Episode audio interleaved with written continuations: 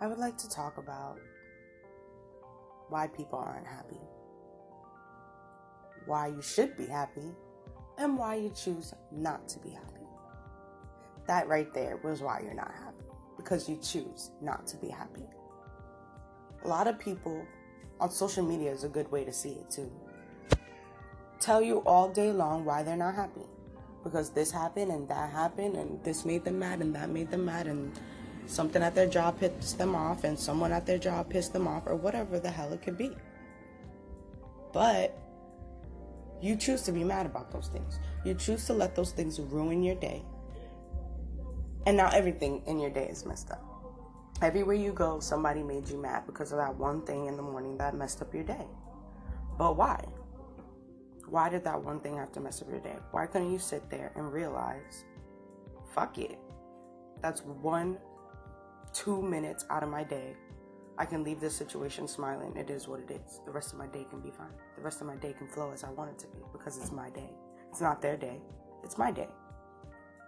Who did it? Who created this day for you? God created this day for you to live this day, to enjoy this day. The sun, the clouds, the trees, the birds, the bees.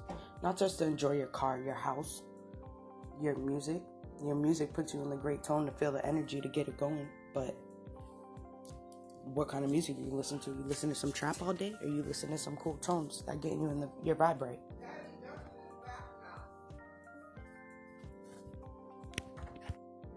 There's so much to say. And I start with that little bit to say because I want to add and let you all know that we need to find ourselves. That we need to realize that these bodies are just bodies. They are our vehicles to enjoy this life. Our spirit and our soul is us. And a lot of us don't know that. A lot of us can't listen to that little voice inside your head and realize that's really you.